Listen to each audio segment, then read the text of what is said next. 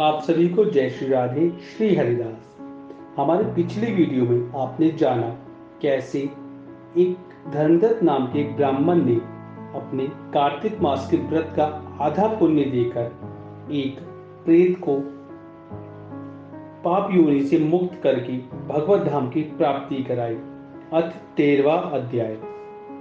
इतनी कथा सुनकर राजा पृथु ने कहा कि, हे महाराज कृपा करके भगवान की पूजन का महत्व कहिए। तब नारद जी कहने लगे कि, हे राजा, जो हँसी में भी भगवान का भजन करता है, वह परम पद को प्राप्त हो जाता है। परंतु जो श्रद्धापूर्वक भजन करता है, उसका तो कहना ही क्या है? इस संबंध में हम तुमको एक पुराना इतिहास सुनाते हैं। कलिंद पर्वत पर बसे दीर्घपुर नाम के नगर में अति धर्मात्मा प्रज्ञा प्रजा को पुत्र के समान पालने वाला सुबाहु नाम का राजा राज्य करता था। उसके धूम्रकेश नाम वाला अति दुष्ट चोर, जुआरी और स्त्रीगामी तथा व्यभिचारी पुत्र था। उसकी यह दशा देखकर उसके पिता राजा सुबाहु ने उसको ताड़ना दी, परंतु वह किसी प्रकार नहीं माना। गेंद खेलते हुए एक दिन उसकी गेंद छोटी रानी के महल में जा गिरी। जब वह गेंद खेलने, लेने के लिए महल में गया तो रानी उस पर मोहित हो गई और उन दोनों की कामाद हो, होकर भोग किया। जब राजा को इस बात का पता चला उसने कुमार को देश निकाला दे दिया। पुत्र होने के कारण उसे पुत्र होने के कारण उसे प्राणदंड नहीं दिया। अब राजकुमार वन में रहकर प्रतिदिन मांस खाता और रात्रि को वैश्याओं के घर में रहता। चोरी आदि करके जो द्रव्य लाता वह वैश्याओं को दे देता। इस प्रकार फिरते फिरते वह एक दिन वृंदावन में आ गया। कुछ समय बाद सत्यव्रत नाम वाला एक भगवान विष्णु का भक्त अपना घर बार छोड़कर कार्तिक मास में भगवान का पूजन करता था और वह केवल कंद मूल तथा फल ही खाता था। वह नित्य भगवान से प्रार्थना करता कि, हे भगवान, इस दुख रूपी समुद्र में डूबती हुए मुझ दीन की रक्षा कीजिए। श्री राधा जी सहित मैं आपको नमस्कार करता हूँ। वह प्रेम में मग्न होकर रोने भी लग जाता। इसी प्रकार वह नित्य प्रति करता। देवयोग से एक दिन धूम्रकेश ने उस ब्राह्मण की यह क्रिया देखी। जब रात्रि को घर आया तो वहाँ आकर वैश्या के सामने उसने भी मिट्टी की मूर्ति बनाकर वैसे ही सब कृत्य किया। अंत में उसी भांति स्तुति आदि करके रात्रि को वैश्या के घर में ही सो गया। देवयोग से राजा के दूत भी उसी समय वहाँ आ गए और उनके हाथ से धूम्रकेश वहाँ मारा गया। और यमदूत उसको महापापी समझकर मारते हुए पकड़कर उसको यमराज के पास ले आए।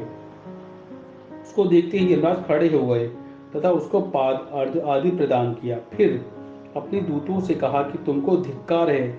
जब तुमसे हमारा कहना है कि विष्णु भक्तों को यहाँ मत लाओ, फिर धूम्रकेश को यहाँ पर क्यों लाए? उसने चाहे हास्य से ही कार्तिक मास का व्रत वृंदावन धाम में किया, मगर फिर भी वह वैकुंठ में जाने के योग्य है।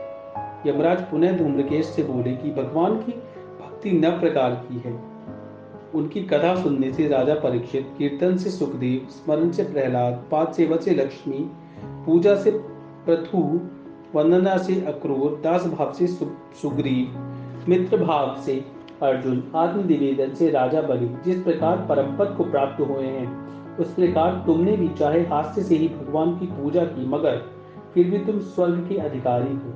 यद्यपि तुम अपने कर्मानुसार पहले नर के अधिकारी थे, मगर अब वैकुंठ के अधिकारी हो। कार्तिक मास में की गई भगवान की पूजा व्यर्थ नहीं जा सकती। जहाँ पर भगवान शालिग्राम है, वहाँ पर ही गंडकी नदी और सब तीर्थ हैं। तब धूम्रकेश यमराज से पूछने लगे कि भगवान, सब नदियों को छोड़कर गंडकी को कैसे प्राप्त हुए? यमराज कहने लगे कि किसी समय वेदशिरा नाम के ऋषि सब लोगों के हित के लिए गंगा तट पर तपस्या कर रहे थे। उस रमणीक स्थान में उनके तप से इंद्र अत्यंत भयभीत हुआ और उनकी तपस्या को भंग करने के लिए मंजुघोषा नाम वाली अप्सरा को भेजा। मंजुघोषा वन में क्रीड़ा करती हुई अपने यौवन तथा रूप का प्रदर्शन करके अनेक अवभाव दिखाने लगी। इसी समय मंजुघोषा ने मुनि के चरण का स्पर्श किया तो ऋषि के रोमांच खड़ा हो, हो गए।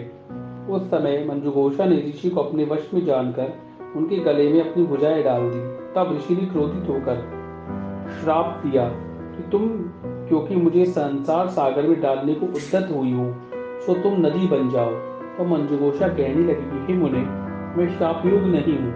आप मुझे क्षमा कर दीजिए। तब मुनि कहने लगी कि, जिस समय विष्णु वृंदा के शाप व शिला रूप होकर तुम में यानी गलकी नदी में स्थित होंगे, तब तुम भगवान को धारण करने वाली होगी अतः तुम्हारा पाप और श्राप वरदान से भी अधिक श्रेष्ठ होगा। यमराज कहने लगी कि हे राजकुमार, अब तुम विष्णुलोक को जाओ। तब धूम्रकेश सुंदर विमान में बैठकर वैकुंठ लोक को चला गया। आशा करता हूँ आपको हमारी वीडियो अच्छी लग रही होगी। और अगर आपने हमारे चैनल को अब तक सब्सक्राइब नहीं किया है तो चैनल को सब्सक्राइब करें, बेल आइकन को हिट करें, वीडियो को लाइक करें, शेयर करें, कमेंट करें और फॉलो करें। जय श्री राधे, श्री हरदास। मिलते हैं अपने नेक्स्ट वीडियो यानी चौथी अध्याय में। जय श्री राधे, श्री हरदास।